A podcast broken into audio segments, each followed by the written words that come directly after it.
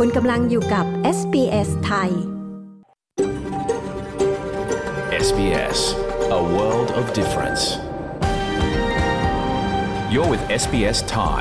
on mobile, online and on radio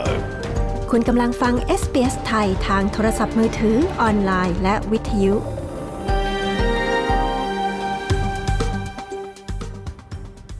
เราขอระลึกถึงเจ้าของดั้งเดิมของดินแดนที่เรากำลังกระจายเสียงจากที่นั่นในวันนี้ SBS ไทยขอแสดงความเคารพต่อชาววูรันเจรีวอยวูรังของชาติคูลิน และต่อผู้อาวุโสของพวกเขาทั้งในอดีตและปัจจุบัน เรายังขอระลึกถึงเจ้าของดั้งเดิมของดินแดนชาวอะบอริจิน และชาวเกาะช่องแคบทอร์เรสทั่วประเทศที่คุณกำลังรับฟังเราจากที่นั่นในวันนี้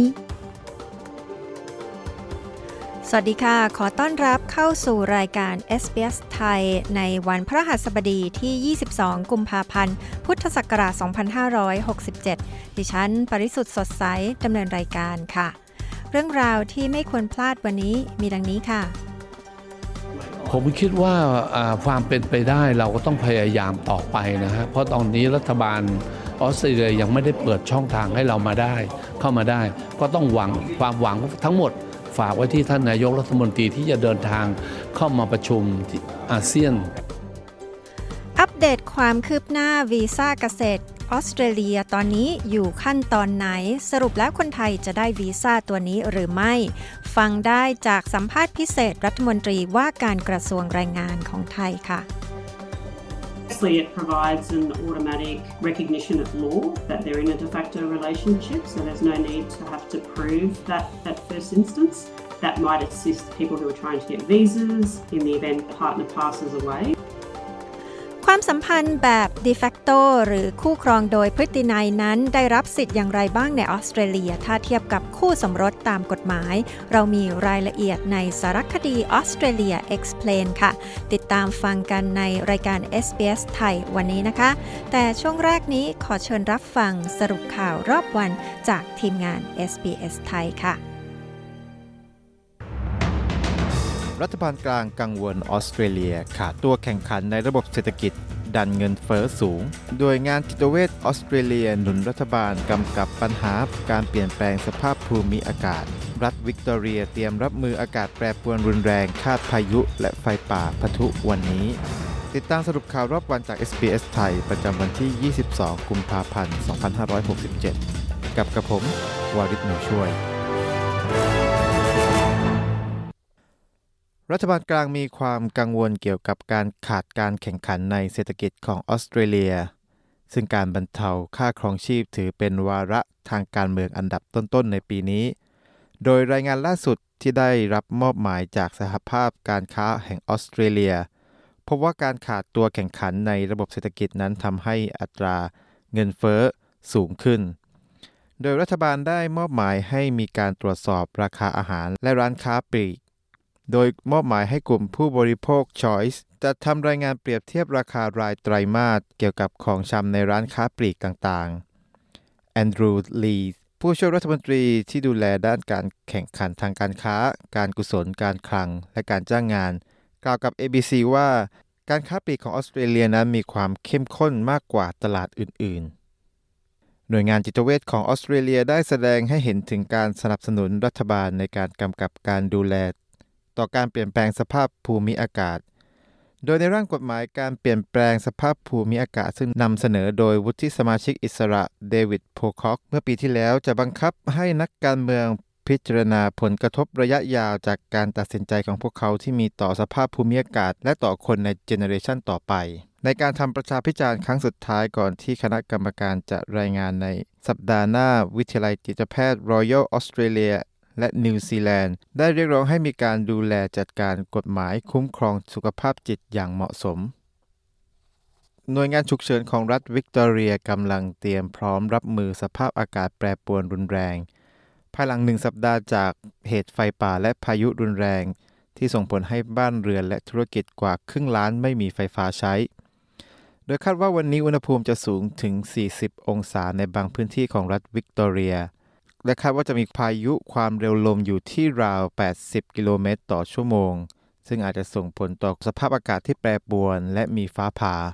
โดยมีประกาศห้ามใช้ไฟทั้งหมดสำหรับ 6 ภูมิภาคของรัฐวิกตอเรีย ได้แก่เขตมัลลีวิมเมรานอร์เทิร์นคันทรีนอร์ทเซ็นทรัลเซาท์เวสต์และเซ็นทรัล ซึ่งล้วนเผชิญกับอันตรายจากไฟป่าขั้นรุนแรง นอกจากนี้ยังมีการออกคำเตือนเรื่องไฟป่าขั้นรุนแรงในเขตรัฐเซาท์ออสเตรเลียแทสมาเนีย และเวสเทิร์นออสเตรเลีย ซึ่งที่ผ่านมาตั้งแต่ต้นช่วงฤดูร้อน หน่วยฉุกเฉินได้ทำการรับมือกับไฟป่ามาโดยตลอด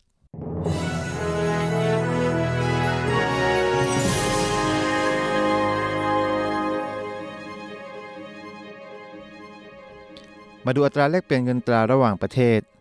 1 ดอลลาร์สหรัฐแลกเป็นเงินไทยได้ 35 บาท 88 สตางค์ 1 ดอลลาร์ออสเตรเลียแลกเป็นเงินไทยได้ 23 บาท 51 สตางค์ 1 ดอลลาร์ออสเตรเลียแลกเป็นดอลลาร์สหรัฐได้ 66 เซนต์พยากรณ์อากาศทั่วฟ้าออสเตรเลียในวันศุกร์ที่ 23 วันพรุ่งนี้ เพิร์ธท้องฟ้าแจ่มใส อุณหภูมิสูงสุดอยู่ที่ 39 องศาเซลเซียสแอดเดเลด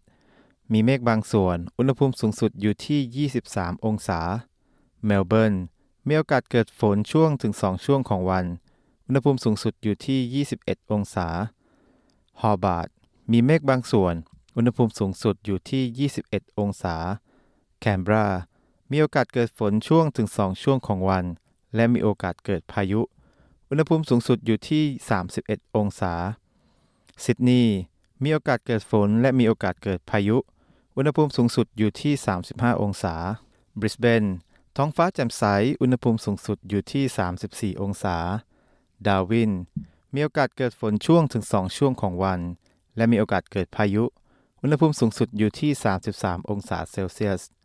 ทั้งหมดนี้คือสรุปข่าวรอบวันจาก SBS ไทย ประจำวันที่ 22 กุมภาพันธ์ 2567 กับกระผม วาริศหนูช่วย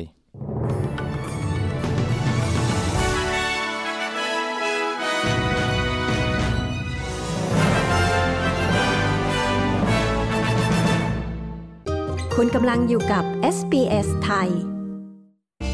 คุณเลือกเองว่าต้องการรับฟังรายการ SBS ไทยเมื่อใด ทั้งรายการเต็ม สัมภาษณ์ ข่าว และสถานการณ์ปัจจุบันทางออนดีมานไปที่ sbs.com.au/thai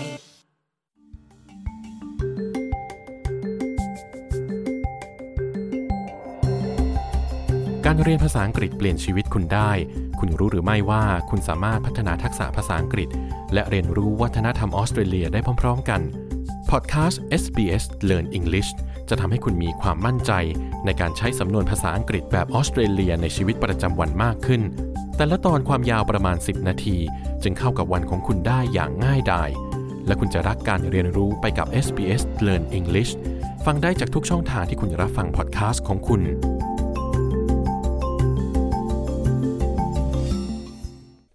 คุณกำลังฟังรายการ SBS ไทยกับดิฉัน ปริสุทธ์สดใสค่ะ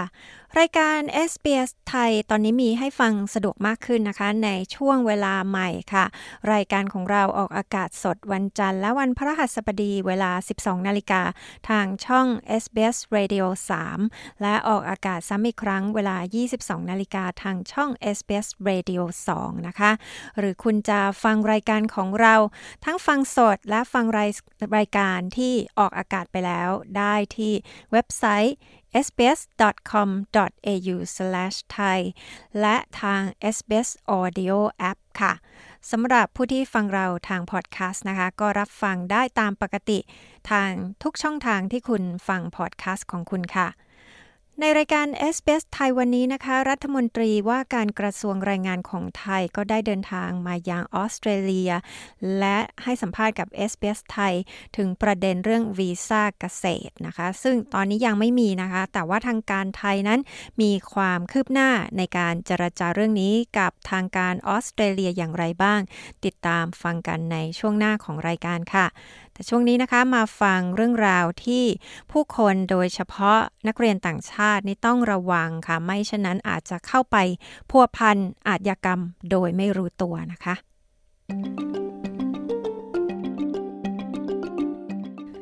ณะนี้มีคำเตือนให้ระวังโฆษณารับสมัครงานสำหรับงานที่ทำจากที่บ้าน ซึ่งดูดีเกินจริง หรือสัญญาว่าจะให้ผลตอบแทนมหาศาลจากการลงทุน โดยโฆษณาเหล่านั้นมากมายกำลังพยายามหาคน เพื่อเป็นตัวกลางส่งเงินให้อาชญากร หรือที่เรียกกันว่า Money Moves ค่ะ ตำรวจสหพันธรัฐของออสเตรเลียและสถาบันการเงินกล่าวว่า แก๊งอาชญากรรมจำนวนมากขึ้น พุ่งเป้าไปที่นักเรียน เพื่อใช้เป็นตัวกลางส่งเงินให้อาชญากรนะคะคุณแมดินาเจฟเฟอรีผู้สื่อข่าวของ SBS News มีรายงานเรื่องนี้ ดิฉัน ปริสุทธ์สดใส SBS ไทย เรียบเรียงและนำเสนอค่ะ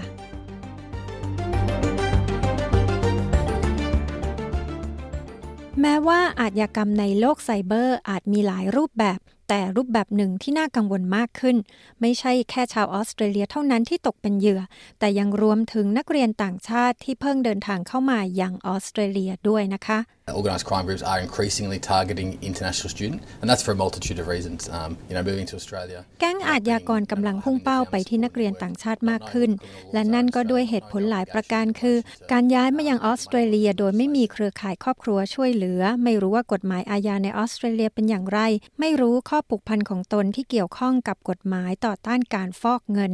คุณทิมสเตนตันจากสำนักงานตำรวจสหพันธรัฐของออสเตรเลียกล่าว เขากล่าวต่อไปว่าแรงกดดันด้านค่าครองชีพทำให้นักเรียนมีความเสี่ยงมากขึ้น ต่อการตัดสินใจเป็นตัวกลางส่งเงินให้อาจยากร the cost of living is high. So people are looking for a quick buck, um, and that is what these organised crime syndicates offer. They offer these international students um, a quick. ขณะนี้ค่าครองชีพสูง ผู้คนกำลังมองหาช่องทางทำเงินได้อย่างรวดเร็ว และนั่นคือสิ่งที่แก๊งอาชญากรรมเหล่านี้เสนอ แก๊งอาชญากรรมเสนอเงิน 1,500 ถึง 2,000 ดอลลาร์ให้แก่นักเรียนต่างชาติเหล่านี้ เพื่อขอเข้าถึงบัญชีธนาคารของพวกเขา และเห็นได้ชัดว่านักเรียนเหล่านี้นั้นไม่รู้ถึงผลกระทบที่จะตามมา คุณสเตนตันจากสำนักงานตำรวจสหพันธรัฐอธิบายสำหรับสถาบันการเงินต่างๆ นั้น พวกเขาก็กำลังต้องโทรศัพท์ไปหาลูกค้าของตนมากขึ้น เกี่ยวกับบัญชีม้า หรือบัญชีธนาคารของบุคคลอื่นที่ถูกมิจฉาชีพนำไปใช้เป็นช่องทาง การทำธุรกรรมทางการเงินนะคะ คุณคริสชีฮาน ผู้บริหารธนาคารแนบด้านการสืบสวนและช่อโกงกล่าวว่า การหลอกให้ผู้คนกลายเป็นตัวกลางส่งเงินให้อาชญากร เป็นปัญหาทั่วทั้งอุตสาหกรรมค่ะ At an industry level, we would be talking about um, thousands of mule accounts being uh, identified เป็นปัญหาในระดับอุตสาหกรรมทีเดียวมีหลายพันบัญชีที่ถูกระบุชี้ว่าเป็นบัญชีม้า ซึ่งถูกบล็อกและอาจถูกตรวจสอบ และถูกตัดออกไปจากธนาคาร คุณคริสชีฮานจากธนาคารแนบกล่าวด้านคุณมาร์คบรูม จากทีมสืบสวนกรณีซับซ้อนของธนาคาร ANZ ก็กล่าวว่า พวกเขาสังเกตเห็นบัญชีม้าหลายพันบัญชีตั้งแต่ปีที่แล้วค่ะ first three months, we actually identified approximately 3,200 accounts, which we believe. ในช่วง 3 เดือนแรกจริง ๆ แล้วเราระบุชี้ได้ราว 3,200 บัญชี ที่เราเชื่อว่าถูกสร้างขึ้นเพื่อให้มิจฉาชีพ ใช้เป็นช่องทางในการรับและส่งเงินเท่านั้น คุณบรูมของธนาคาร ANZ กล่าว การเป็นตัวกลางรับและส่งเงินให้อาชญากรนั้น แก๊งอาชญากรรมจะใช้เทคนิคการเข้าถึงบัญชีธนาคารของบุคคลใดบุคคลหนึ่ง โดยเสนอการจ่ายเงินให้ก้อนใหญ่ครั้งเดียวนะคะจากนั้นอาชญากรก็จะใช้บัญชีธนาคารเหล่านั้น เพื่อรับและโอนเงินไปยังบัญชีอื่น ๆ ค่ะ คุณทิมสเตนตันกล่าวว่า วงจรนี้นั้นเกิดขึ้นซ้ำแล้วซ้ำอีก So each and every time the money moves, it makes it more and more difficult for us and our. ดังนั้นทุกครั้งที่มีการเคลื่อนย้ายเงิน มันทำให้ยากขึ้นยากขึ้นที่เราและพันธมิตรทั้งภายในประเทศและต่างประเทศ จะติดตามเงินเหล่านั้น ไม่ว่าจะเป็นแหล่งเงินดั้งเดิม หรือปลายทางสุดท้ายของเงิน คุณสเตนตันของตำรวจสหพันธรัฐออสเตรเลียระบุ ในสัปดาห์นี้ ตำรวจสหพันธรัฐออสเตรเลียก็ได้เปิดตัวแคมเปญสร้างความตระหนักรู้เป็นภาษาต่างๆ 7 ภาษาในมหาวิทยาลัย 39 แห่ง เนื่องจากเป็นห่วงว่านักศึกษาต่างชาตินั้น จะไม่คุ้นเคยกับกฎหมายอาญาของออสเตรเลียค่ะ Money muling is a serious offence. Uh, it's a serious money laundering offence um, and can be punishable by up to uh, between 12 months uh, to life in prison. การเป็นตัวกลางรับและส่งเงินให้อาชญากรเป็นความผิดร้ายแรง โดยเป็นความผิดร้ายแรงฐานฟอกเงิน และมีโทษจำคุกตั้งแต่ 12 เดือน ถึงจำคุกตลอดชีวิต ทั้งนี้ขึ้นอยู่กับความร้ายแรงของความผิด คุณจะต้องเผชิญกับผลที่ร้ายแรงที่ตามมา ซึ่งส่งผลต่อเนื่อง และส่งผลเสียไม่เพียงต่อการศึกษาเล่าเรียนในออสเตรเลียเท่านั้น แต่ยังส่งผลเสียต่อการอาศัยอยู่ในออสเตรเลียด้วย คุณสเตนตันจากสำนักงานตำรวจสหพันธรัฐออสเตรเลียชี้แจง คุณคริสชีฮานก็กล่าวว่ามีบางคนที่จงใจมีส่วนร่วมในธุรกรรมที่ผิดกฎหมายนี้นะคะ We see a pattern whereby um, foreign students, when they finish their studies in Australia, ที่เราเห็นเป็นรูปแบบคือนักเรียนต่างชาติเมื่อสำเร็จการศึกษาในออสเตรเลีย ก็จะขายบัญชีธนาคารของตน หรือมอบบัญชีธนาคารของตน ให้บุคคลอื่นใช้บัญชีนี้ เพื่อวัตถุประสงค์ทางอาทยากรรม คุณชีฮานของธนาคารแนบเผย ขณะที่คุณบรูมก็บอกว่า ที่เหลือก็ไม่รู้ว่าสิ่งที่พวกเขาทำอยู่นั้น แท้จริงแล้วเป็นอาทยากรรม A lot of them don't actually realise that they're caught up in criminal activity until หลายๆ คนไม่รู้ว่าพวกเขาพัวพันกิจกรรมทางอาชญากรรม จนกระทั่งพวกเขาได้รับโทรศัพท์จากเรา และเราได้ระงงับบัญชีแล้ว คุณบรูมของ ANZ กล่าว ผู้ที่ตกเป็นเหยื่อนั้นก็มักจะได้รับการติดต่อแบบซึ่งซึ่งหน้าและทางออนไลน์ บนแพลตฟอร์มต่างๆ รวมถึง TikTok Snapchat และ WhatsApp คุณเดสมาสมิธเป็นที่ปรึกษาและผู้ให้ความช่วยเหลือนักศึกษาต่างชาติของมหาวิทยาลัยเทคโนโลยีสวินเบิร์น เธอกล่าวเรื่องนี้ว่า They worry about the impost on their family and the money their family spends. นักเรียนต่างชาติกังวลเกี่ยวกับผลกระทบทางการเงินต่อครอบครัวของพวกเขา เงินที่ครอบครัวของพวกเขาใช้ไป และโดยธรรมชาติพวกเขาก็กลายเป็นคนที่ชอบทำให้คนอื่นพอใจ และกระตือรือร้นที่จะรับฟังเกี่ยวกับอะไรที่ไม่ซับซ้อน และได้รับผลตอบแทนอย่างรวดเร็ว คุณสมิธที่ปรึกษานักเรียนต่างชาติกล่าว เมื่อเร็วๆนี้บางธนาคารก็ได้เปิดตัวระบบใหม่ เพื่อระบุชี้บัญชีม้า ซึ่งเป็นสิ่งที่ธนาคารต่างกล่าวว่า เป็นปัญหาที่กำลังลุกลามไปทั่วออสเตรเลียค่ะ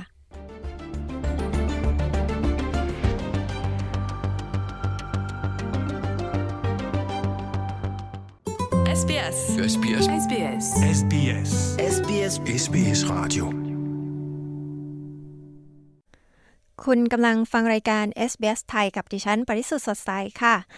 SBS ไทยนำเสนอข่าวสารและข้อมูลที่สำคัญในการใช้ชีวิตของคุณในออสเตรเลียนะคะ แล้วเราก็ยังมีบทสัมภาษณ์ที่น่าสนใจจากชุมชนไทยในออสเตรเลียมานำเสนอด้วยค่ะ ตอนนี้เรามีเรื่องราวเด่นๆ บนเว็บไซต์แล้วก็ Facebook ของเรานะคะ ก็คือเรื่องกลเม็ดของซูเปอร์มาร์เก็ตในออสเตรเลียที่ตั้งราคาป้ายเหลืองทำให้ลูกค้าคิดว่าของถูกนะคะกลยุทธ์นี้แท้จริงแล้วเป็นอย่างไรนะคะ มีเรามีรายละเอียดค่ะ แล้วก็เรื่องการกลับมาของป้าย Thai Town ในซิดนีย์นะคะ หลังจากหายไปหลายปีแล้วก็ยังมีซุ้มประตูไทยกลางเมืองซิดนีย์ด้วย ไปติดตามอ่านและฟังในเรื่องที่ดิฉันได้ยกตัวอย่างมานะคะ ได้ที่เว็บไซต์ของเราค่ะ sbs.com.au/thai หรือทาง Facebook com espas facebook.com/sbsthai นะคะสำหรับในรายการวันนี้เราก็มีสารคดี Australia Explain นะคะ จะมาอธิบายเรื่องความสัมพันธ์แบบ de facto หรือว่าคู่ครองโดยพฤตินัยค่ะ ก็ฟังกันได้ในช่วงหน้านะคะ แต่ช่วงนี้คุณวาริศหนูช่วยทีมงาน SBS ไทย มีสัมภาษณ์รัฐมนตรีกระทรวงแรงงานของไทยมานำเสนอค่ะ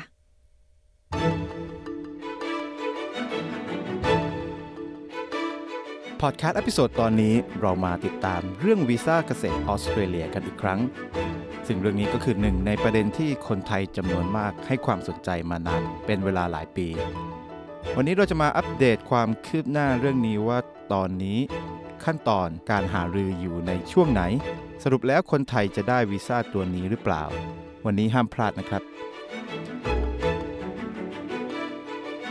SBS ไทยได้มีโอกาสพูดคุยกับนายพิพัฒน์รัชกิจประการ รัฐมนตรีว่าการกระทรวงแรงงานของไทย เพื่ออัปเดตความคืบหน้าเกี่ยวกับเรื่องนี้ ในโอกาสที่ทางกระทรวงแรงงานไทยพร้อมคณะได้เดินทางเยือนออสเตรเลียในระหว่างวันที่ 16 ถึง 22 กุมภาพันธ์ที่ผ่านมาจากที่กระทรวงแรงงานนะครับ โดยตัวผมแล้วก็มีทางผู้ช่วยรัฐมนตรี แล้วก็มีท่านประหลัดกระทรวงแล้วก็อธิบดีกรมจัดเรา ได้เดินทางมาที่ประเทศออสเตรเลียโดย เดินทางไปที่เมืองดาวินนะครับ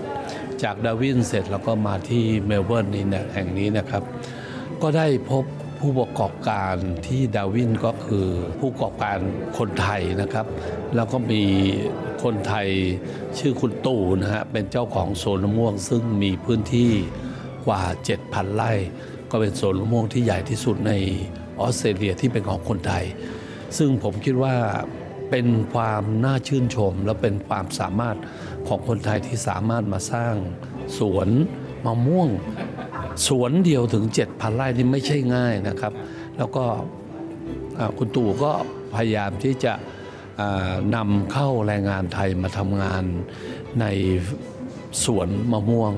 โดยเฉพาะในช่วงของฤดูเก็บเกี่ยว ซึ่งก็น่าจะอยู่ในช่วงสิงหากันยานะครับ แล้วก็ตุลาในช่วง 2-3 เดือนนี้น่าจะมีการใช้แรงงานที่มาเก็บเกี่ยวเรื่องของผลไม้เนี่ย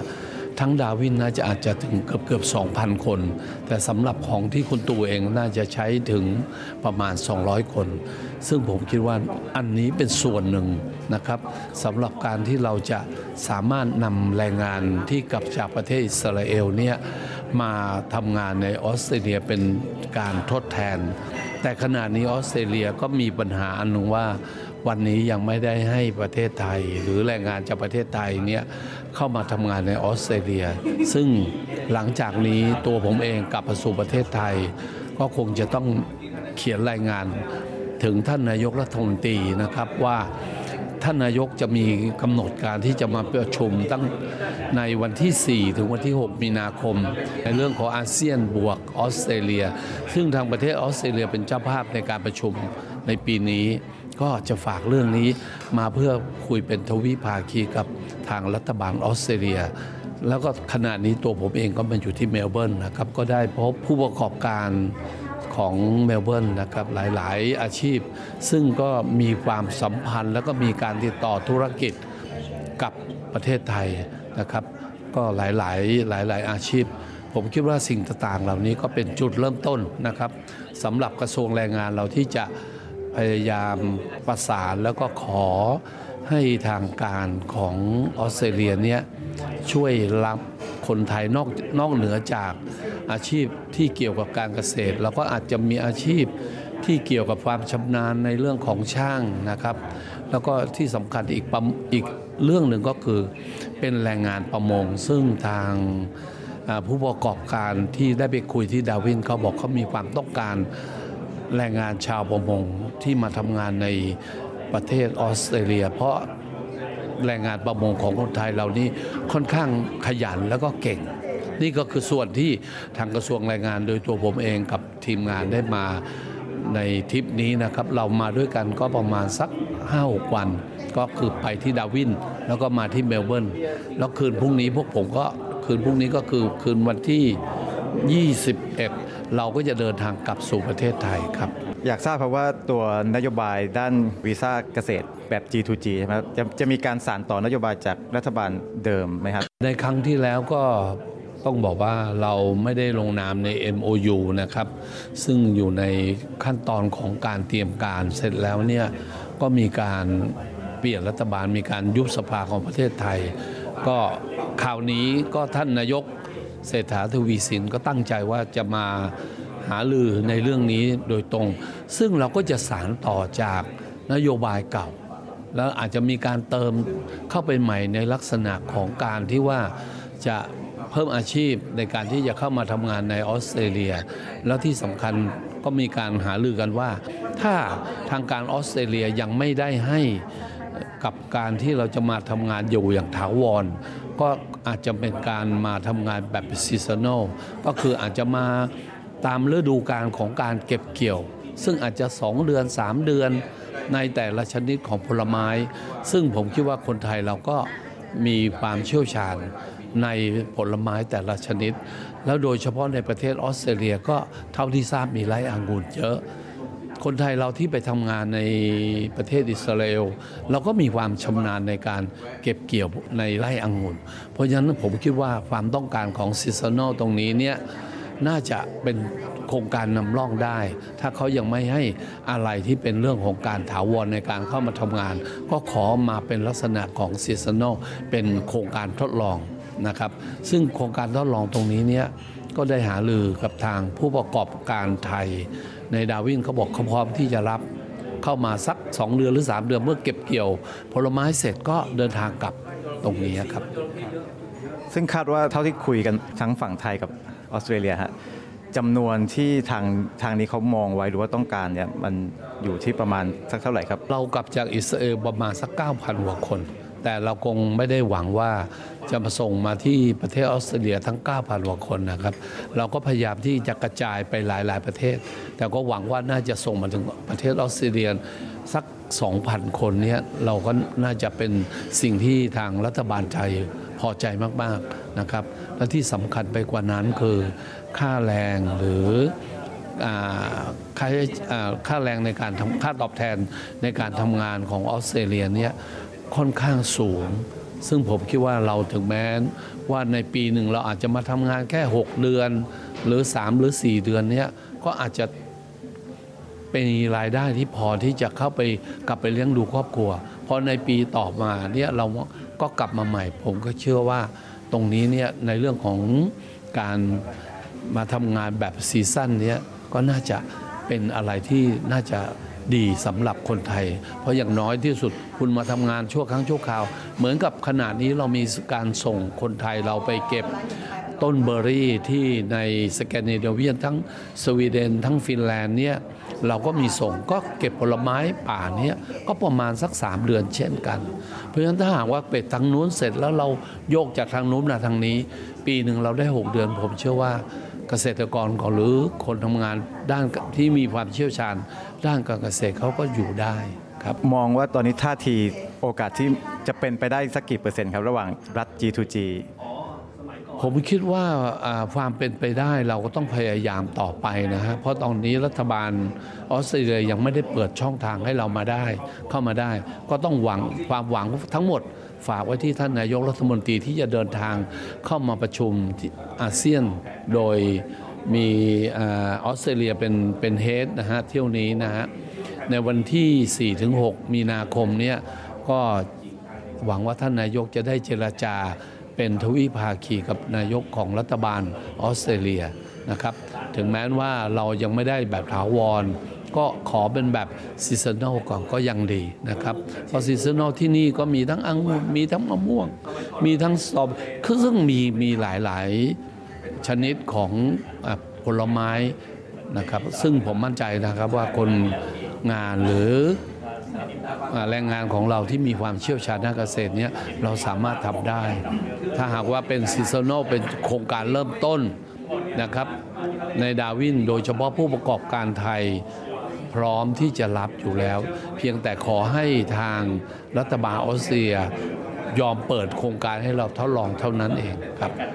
มองว่าความท้าทายของแรงงานไทยในภาคภาคเกษตรโดยเฉพาะครับมีมีอะไรบ้างคือคือตอนนี้ภาคแรงงานเกษตรไทยค่อนข้างเก่งอยู่แล้ว แต่ว่าเหมือนว่าทางรัฐบาลออสเตรเลียเองก็ค่อนข้างจะมี requirement อย่างเช่น ผลภาษาอะไรอย่างเงี้ยมองว่าสิ่งนี้เป็นความท้าทายยังไงบ้างครับก็ส่วนเรื่องของภาษาตอนนี้ก็เท่าที่ทางได้หาลือกับทางเอกอัครทูต ออสเตรเลียประจำประเทศไทยก็บอกว่าเดี๋ยวนี้กันมีการอัพเรื่องภาษาจากเลเวล 4.5 ขึ้นเป็น 6 ของ IELTS นะฮะ ซึ่งการมาคราวนี้ผมก็ได้มีการเจรจาทั้งที่ดาร์วินและทั้งที่เมลเบิร์นนี่เราก็ขอว่าในกรณีเรื่องของการใช้ภาษาเราถ้าเราทำงานในส่วนนี้การใช้ภาษาทักษะ ไม่มีความจำเป็นต้องใช้ภาษาสูงขนาดนั้น ก็อาจจะขอลดจากเลเวล6ลงมาถึงเลเวล3ได้ไหม ซึ่งถ้าเป็นลักษณะอย่างนั้น เพราะว่าพวกเราไม่ได้ทำอะไรเกี่ยวกับเรื่องของการเทคนิคหรือเป็นอะไรที่มีความจำเป็นต้องใช้ภาษามาก เพียงแต่สื่อสารกันเข้าใจว่าการเก็บเป็นอย่างไรอะไร แล้วโดยเฉพาะเราโครงการนำร่องเราจะพยายามเอามาเเป็นการแลกเปลี่ยนนะครับโครงการนำร่องเนี้ย โดยเฉพาะสวนที่เป็นของคนไทยที่มาทำธุรกิจในนี้ เพราะฉะนั้นการสื่อสารในด้านภาษาแน่นอนเราต้องรู้บ้าง เพราะจะเป็นเป็นเรื่องของการเป็นเรื่องของชีวิตประจำวันนะครับ แต่ว่าการที่สั่งงานหรืออะไรพวกนี้ การใช้ภาษาเทคนิคก็คงไม่เยอะ ก็เชื่อว่าถ้าเลเวลสามเนี้ยคนไทยเราก็น่าจะผ่านได้ แล้วโดยเฉพาะแรงงานที่เคยไปทำงานในอิสราเอลก็ภาษาก็ ได้เบื้องต้นพอสมควรอยู่แล้ว อันนี้มั่นใจนะครับว่าถ้าลดจากเลเวล6บาร์เหลือ 3 แรงงานไทยเราน่าจะผ่านได้ครับ ทิ้งท้ายนิดนึงครับ นอกจากแรงงานในภาคเกษตรแล้วแรงงานในทักษะอื่นๆนะฮะอย่างเช่นแบบทักษะที่ขาดแคลนในออสเตรเลียครับตอนนี้ทางกระทรวงแรงงานไทยเองมีการพูดคุยหารือด้านนี้บ้างหรือเปล่าครับ ก็ผมคิดว่าแรงงานไทยเรามีทักษะในหลาย ๆ ด้านนะครับ โดยเฉพาะในประเทศออสเตรเลียก็มีเรื่องของโครงการก่อสร้างโครงการอู่ต่อเรืออะไรพวกนี้นะ ผมคิดว่าในเรื่องของช่างเชื่อมก็ดี ช่างกระจกก็ดี หรือช่างก่อสร้างในสาขาอื่นๆนะฮะแล้วโดยที่เฉพาะที่มาเรามีความสามารถพิเศษก็คือช่างซ่อมเครื่องยนต์ ซึ่งตรงนี้เนี่ยก็มีการหาหรือว่าเป็นไปได้ไหม เราจะส่งแรงงานที่มีความเชี่ยวชาญทางด้านนี้ แต่ถ้าเป็นคงเป็นเรื่องของการซ่อมเครื่องยนต์นี้แน่นอนภาษาเราก็คงจะต้องยกระดับขึ้นไปถึง 4.5 หรือถึง 6 ตามที่เขาต้องการ เพราะว่ามันเป็นภาษาต้องเป็นเรื่องของภาษาเทคนิค เพราะฉะนั้นเราคงต้องใช้ภาษาที่ดีขึ้นนะครับ ซึ่งตรงนั้นเลเวลก็คงจะต่างกัน แต่ก็มี หาลือนะครับ โดยเฉพาะมาที่เมลเบิร์นนี้ยก็มีพบกับทางผู้ประกอบการหรือหอการค้าที่เมลเบิร์นเราก็จะหาลือเขาว่าเขามีความต้องการแรงงานไทยในด้านไหนบ้าง ซึ่งเราจะได้ทำการบ้านเมื่อกลับสู่ประเทศไทยว่าเขามีต้องการในกี่สาขา เราก็จะต้องเตรียมความพร้อม โดยให้กรมพัฒนาฝีมือแรงงานเนี้ยเตรียมความพร้อมในการพัฒนาฝีมือแรงงานเนี้ยเพื่อส่ง มาให้ต้องการกับสิ่งที่เขาต้องการ แต่ถ้าหากว่าเมื่อต้องการได้แล้วภาษาเราก็ต้องให้ทางกรมพัฒนาฝีมือแรงงานของกระทรวงแรงงานเราเนี้ยจัดการอบรมเพื่อให้ได้ตามขั้นขั้นต่อหรือตามเลเวลที่เขาต้องการ ซึ่งก็หวังว่านะครับว่าทางรัฐบาลออสเตรเลีย ก็จะให้โอกาสสำหรับแรงงานไทยเข้ามาทำงานใน ประเทศออสเตรเลียนอกเหนือจากหมู่เกาะ ซึ่งปัจจุบันนี้เขารับเฉพาะหมู่เกาะนะฮะก็หวังว่าประเทศไทยก็เป็นประเทศหนึ่งที่ขอมีส่วนร่วมในการที่จะเข้ามาทำงานในประเทศออสเตรเลียครับขณะที่ทางด้านสถานเอกอัครราชทูตออสเตรเลียประจำประเทศไทย ออกมาชี้แจงเรื่องนี้เมื่อวันที่ 15 มิถุนายนปีที่แล้วว่า กรณีที่มีบุคคลหรือองค์กรบางกลุ่ม ซึ่งกล่าวอ้างว่าสามารถช่วยดำเนินความสะดวกในการยื่นวีซ่าเกษตรของออสเตรเลียที่กำลังมีแผนดำเนินการอยู่นั้น ทางเอกอัครราชทูตขอแจ้งว่าในขณะนี้ไม่มีการออกวีซ่าเกษตรของออสเตรเลียให้แก่ผู้ใด ขอให้ท่านโปรดใช้ความระมัดระวัง อย่าลงเชื่อการโฆษณาจากองค์กรหรือบุคคลใดที่อ้างว่าสามารถช่วยอำนวยความสะดวกในการออกวีซ่านี้ได้ ซึ่งด้านกระทรวงแรงงานเองก็ยืนยันว่าหากใครพบการหลอกลวงที่ไทย สามารถแจ้งเรื่องไปที่เบอร์โทร 1506 มาติดตามฟังพอดแคสต์จาก SBS ไทยย้อนหลังได้ทุกแพลตฟอร์มพอดแคสต์ของคุณ หรือที่ sbs.com.au/thai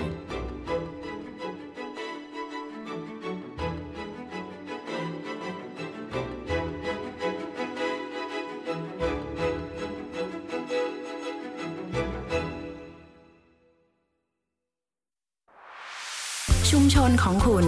การพูดคุยของคุณ SBS ไทย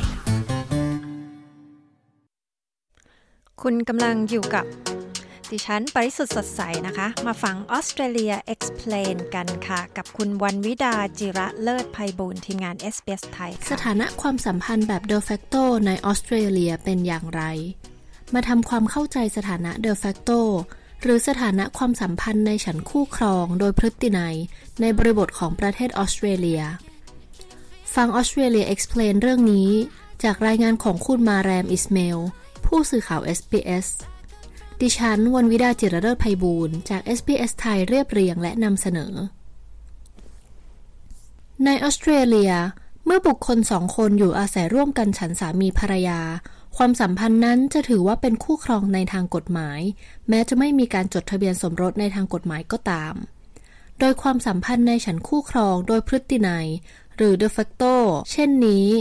มีการบัญญัติไว้ในกฎหมายครอบครัวของออสเตรเลีย ว่าเมื่อบุคคลทั้งสองคน ทั้งต่างเพศ และเพศเดียวกันได้อยู่อาศัยร่วมกันในฐานะสามีภรรยา ซึ่งกระบวนการและข้อกำหนดเพื่อให้ได้มาซึ่งการยอมรับทางกฎหมายนี้ ว่าเป็นความสัมพันธ์ในฉันคู่ครองโดยโดยพฤตินัย นั้นต่างกันตามแต่ละรัฐที่อยู่อาศัย ตัวอย่างเช่น ในรัฐ South Australia นั้น ความสัมพันธ์แบบ de facto จะได้รับการจดทะเบียน ภายใต้กฎหมายการจดทะเบียนความสัมพันธ์ และเมื่อมีการจดทะเบียนแล้ว สถานะความสัมพันธ์ก็จะได้รับการยอมรับตามกฎหมายทุกที่ในออสเตรเลียคุณนิโคลอีวานส์นักกฎหมายด้านความสัมพันธ์และครอบครัวในซิดนีย์ ได้ยกตัวอย่างและเหตุผลว่าทำไมคนเหล่านี้ถึงเลือกที่จะทำให้สถานะความสัมพันธ์ของพวกเขาเป็นที่ยอมรับทางกฎหมาย That might assist people who are trying to get visas in the event the partner passes away. เพราะนั่นอาจช่วยให้พวกเขาได้รับสถานะวีซ่าตามที่ต้องการ ซึ่งในสถานการณ์ที่คู่ครองเสียชีวิตจากไป ก็อาจจะส่งผลกระทบกับพวกเขา ในมุมมองเรื่องทรัพย์สินร่วมกัน หรือในแง่วัตถุประสงค์ทางการแพทย์หากต้องมีการตัดสินใจสำหรับผู้ใกล้ชิดในอนาคต และจากมุมมองในความเป็นผู้ปกครองตามทางกฎหมาย โดยเฉพาะกับผู้หญิงที่มีคู่ครองเป็นเพศเดียวกัน เพราะกฎหมายครอบครัวของออสเตรเลียนั้นจำเป็นต้องให้มีมารดาที่ไม่ได้ให้กำเนิด ได้รับการยอมรับเป็นผู้ปกครองทางกฎหมาย ดังนั้นการขึ้นทะเบียนความสัมพันธ์แบบ de facto ก็จะช่วยให้ได้รับสถานะที่ได้รับการยอมรับทางกฎหมายโดยอัตโนมัติ การจดทะเบียนความสัมพันธ์เช่นนี้ อาจช่วยให้การเรียกร้องสวัสดิการรัฐบางประเภทสำหรับบุคคลที่ต้องการได้รับการยอมรับว่าสามารถเลี้ยงชีพได้ โดยเป็นอิสระจากผู้ปกครองของตน ดุลยพินิษของศาลต่อความสัมพันธ์แบบ de facto ศาลทำหน้าที่พิจารณาสถานะความสัมพันธ์ในฉันคู่ครองโดยพฤตินัย โดยอาจรวมถึง ระยะเวลาความสัมพันธ์ตามจริง และมุมมองต่อสังคมสาธารณะ ความสัมพันธ์ทางเพศระหว่างสองฝ่าย ทรัพย์สินทางการเงิน หรือสินทรัพย์ที่ถือครองร่วมกัน ระดับของความมุ่งมั่นในการใช้ชีวิตร่วมกัน โดยเกณฑ์เหล่านี้จะใช้ในการพิจารณาและประเมินตามความเหมาะสมที่ต่างกันไปในแต่ละคู่ว่ามีน้ำหนักหรือไม่ ทางคุณอีวานส์อธิบายเพิ่มเติม ถึงความเข้าใจผิดที่มักจะเกี่ยวข้องกับระยะเวลาของความสัมพันธ์ A lot of people think that you have to be in a relationship for two years to be de facto. That's not true. A lot of people ผู้คนจำนวนมากคิดว่า คุณจะต้องอยู่ในความสัมพันธ์เช่นนี้ เป็นระยะเวลาอย่างน้อย 2 ปีขึ้นไป เพื่อที่จะได้รับการพิจารณารับสถานะความสัมพันธ์ดังกล่าว ซึ่งนั่นไม่เป็นความจริง เพราะคนมักเข้าใจผิดว่าเมื่อคุณอาศัยอยู่ร่วมกันนานกว่า 2 ปี คุณจะถือว่าได้สิทธิ์ในการครอบครอง สินทรัพย์ของคู่ครองมากถึง 50%ซึ่งแน่นอนว่าไม่จริงเช่นกัน ในทางกฎหมายนั้น สถานะความสัมพันธ์แบบ de facto ของสองบุคคล สามารถเป็นเรื่องที่ยอมรับได้ แม้ว่าฝ่ายใดฝ่ายหนึ่ง จะแต่งงานในทางกฎหมายกับคนอื่นอยู่ด้วยก็ตาม It doesn't happen very frequently. It is more the case of where you have people who มันไม่ have ใช่ been สิ่งที่เกิดขึ้นได้บ่อยนัก ซึ่งส่วนใหญ่มักจะเกิดขึ้นต่อเมื่อฝ่ายใดฝ่ายหนึ่ง แต่งงานแล้วและยังอยู่ในสถานะสมรส แต่เมื่อมีการหย่าร้างกัน กลับไม่มีฝ่ายใดยื่นต่อศาลเพื่อทำการหย่าให้ถูกต้องซึ่งในสถานการณ์เช่นนี้ อาจจบที่ฝ่ายใดฝ่ายหนึ่งในการสมรสนั้น ตัดสินใจเริ่มต้นความสัมพันธ์ใหม่กับคนอื่นในระยะเวลาต่อมา คุณเดเมียนเกรีย นักกฎหมายทางด้านความสัมพันธ์ครอบครัวในบริสเบนอธิบาย ข้อพิพาทที่เกี่ยวข้องกับบุตรจากความสัมพันธ์ประเภทนี้นั้น มีครอบคลุมหลากหลายประเด็น อาทิ การจัดการด้านการเป็นผู้ปกครอง ซึ่งจะมีศาลมาเป็นผู้รับรู้ด้วย เช่นเดียวกันกับคู่สมรสตามกฎหมายทั่วไป ความสัมพันธ์ประเภทนี้นั้น จะมีความเกี่ยวข้องกันทางการเงินในบางช่วงของความสัมพันธ์เสมอ So it documents what you've both brought into the relationship and it determines การที่คุณสามารถแสดงหลักฐาน หรือเอกสารที่ระบุได้ว่า คุณมีสินทรัพย์ใดร่วมกันระหว่างที่อยู่ในความสัมพันธ์นั้น จะทำให้ศาลพิจารณาได้ว่า สินทรัพย์เหล่านั้นจะถูกแบ่งได้อย่างไร หากมีการยุติความสัมพันธ์กันในอนาคต โดยทนายความจะเป็นผู้ที่สามารถเซ็นเอกสารได้ ก็ต่อเมื่อมีการให้คำปรึกษาทางกฎหมายให้รับทราบพร้อมกันทั้งสองฝ่าย ถึงข้อดีและข้อเสียของข้อตกลงด้านความสัมพันธ์เช่นนี้ คุณนิโคลอีวานส์ขยายเพิ่มเติม การไกล่เกลี่ยเพื่อยุติข้อพิพาท เมื่อมีการยุติความสัมพันธ์เกิดขึ้น บุคคลทั้งสองนั้นสามารถเข้าถึงบริการเพื่อการไกล่เกลี่ยได้ ในการเจรจาหาข้อตกลงหากเกิดข้อพิพาทที่เกี่ยวข้องกับบุตรหลานหรือทรัพย์สินที่ถือครองร่วมกัน เช่นเดียวกันกับคู่สมรสทางกฎหมายทั่วไป คุณฟิโอนาเบนเนตผู้ให้คำปรึกษาด้านความสัมพันธ์ในออสเตรเลียจากเวสเทิร์นออสเตรเลียกล่าวว่า การไกล่เกลี่ยจะช่วยให้ทั้งสองฝ่าย สามารถตกลงร่วมกันได้อย่างยุติธรรม และเท่าเทียมกันมากขึ้น โดยไม่ใช้อารมณ์เป็นตัวตัดสินเพียงอย่างเดียว ภายหลังการยุติความสัมพันธ์ ศาลจะเป็นผู้ออกคำสั่งที่เกี่ยวข้องกับการจัดการทรัพย์สินร่วม รวมถึงการแบ่งสินทรัพย์และค่าเลี้ยงดูอีกฝ่ายหากจำเป็น โดยกระบวนการไกล่เกลี่ยนั้น เมื่อมีฝ่ายใดฝ่ายหนึ่งติดต่อขอคำปรึกษา ทางเจ้าหน้าที่จะทำการติดต่ออีกฝ่าย เพื่อถามความจำนงว่าต้องการเข้าร่วมการไก่เกลี่ยหรือไม่ หากทั้งสองฝ่ายเห็นตรงร่วมกันว่าต้องการเจรจาไก่เกลี่ย จึงจะเข้าสู่ขั้นตอนการประเมิน โดยจำเป็นต้องให้ข้อมูลลำดับเหตุการณ์ความสัมพันธ์ รวมถึงการประเมินปัจจัยความเสี่ยงทั้งหมดด้วยเช่นกัน ซึ่งข้อดีของการใช้บริการไกล่เกลี่ยเช่นนี้ จะช่วยให้ทั้งสองฝ่าย ได้หาข้อตกลงที่เห็นตรงร่วมกันได้ก่อนที่จะดำเนินเรื่องต่อศาล เพราะหากทั้งสองฝ่ายไม่ได้ไกล่เกลี่ยกันก่อนล่วงหน้า ก็จะเข้าสู่กระบวนการโต้แย้งในชั้นศาล ซึ่งหมายความว่า ทั้งสองฝ่ายอาจจะขาดการเตรียมตัวก่อนที่จะรับมือกับการตัดสินของศาลซึ่งอาจจะทำได้เพียงนั่งอยู่เฉยๆ และปฏิบัติตามคำตัดสิน หากคุณต้องการข้อมูลเพิ่มเติมในแง่กฎหมายด้านความสัมพันธ์ หรือคำแนะนำในการหาทนายความในรัฐของคุณ สามารถศึกษาเพิ่มเติมได้ที่ Lawfully Explained สำหรับข้อมูลเพิ่มเติมที่เกี่ยวกับประเด็นความสัมพันธ์ครอบครัวและการช่วยเหลือ สามารถศึกษาเพิ่มเติม หรือติดต่อทางรัฐบาลออสเตรเลียได้ที่เว็บไซต์ Family Relationships Online หรือโทร 1800 050 321 ที่ผ่านไปคือ Australia Explain จากคุณมาแรมอิสเมล ผู้สื่อข่าว SBS ดิฉันวันวิดาจิรเลิศภัยบูรณ์ เรียบเรียงและนำเสนอ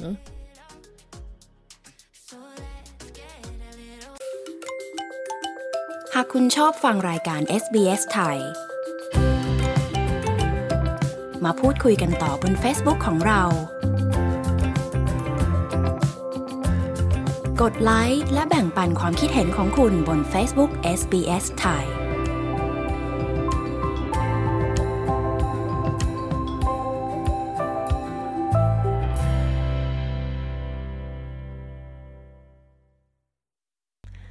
คุณผู้ฟังคะ คุณสามารถฟังรายการ SBS ไทยวันนี้ซ้ำอีกครั้งนะคะ ได้ที่เว็บไซต์ของเรานะคะ sbs.com au/thai ค่ะ แล้วก็ติดตามข่าวจากเรานะคะ อย่างทันท่วงทีที่ Facebook Page ของเรานะคะ ไปที่ facebook.com/sbsthai ค่ะสำหรับวันนี้หมดเวลาลงแล้วนะคะ ดิฉัน ปริสุทธ์สดใส และทีมงาน SBS ไทย ขอบคุณทุกท่านที่ติดตามรับฟังค่ะ และพบกับเราได้ใหม่ในสัปดาห์หน้านะคะสำหรับวันนี้ลาไปก่อนนะคะ สวัสดีค่ะ ต้องการฟังเรื่องราวน่าสนใจแบบนี้อีกใช่ไหม ฟังได้ทาง Apple Podcast Google Podcast Spotify หรือที่อื่น ๆ ที่คุณฟัง podcast ของคุณ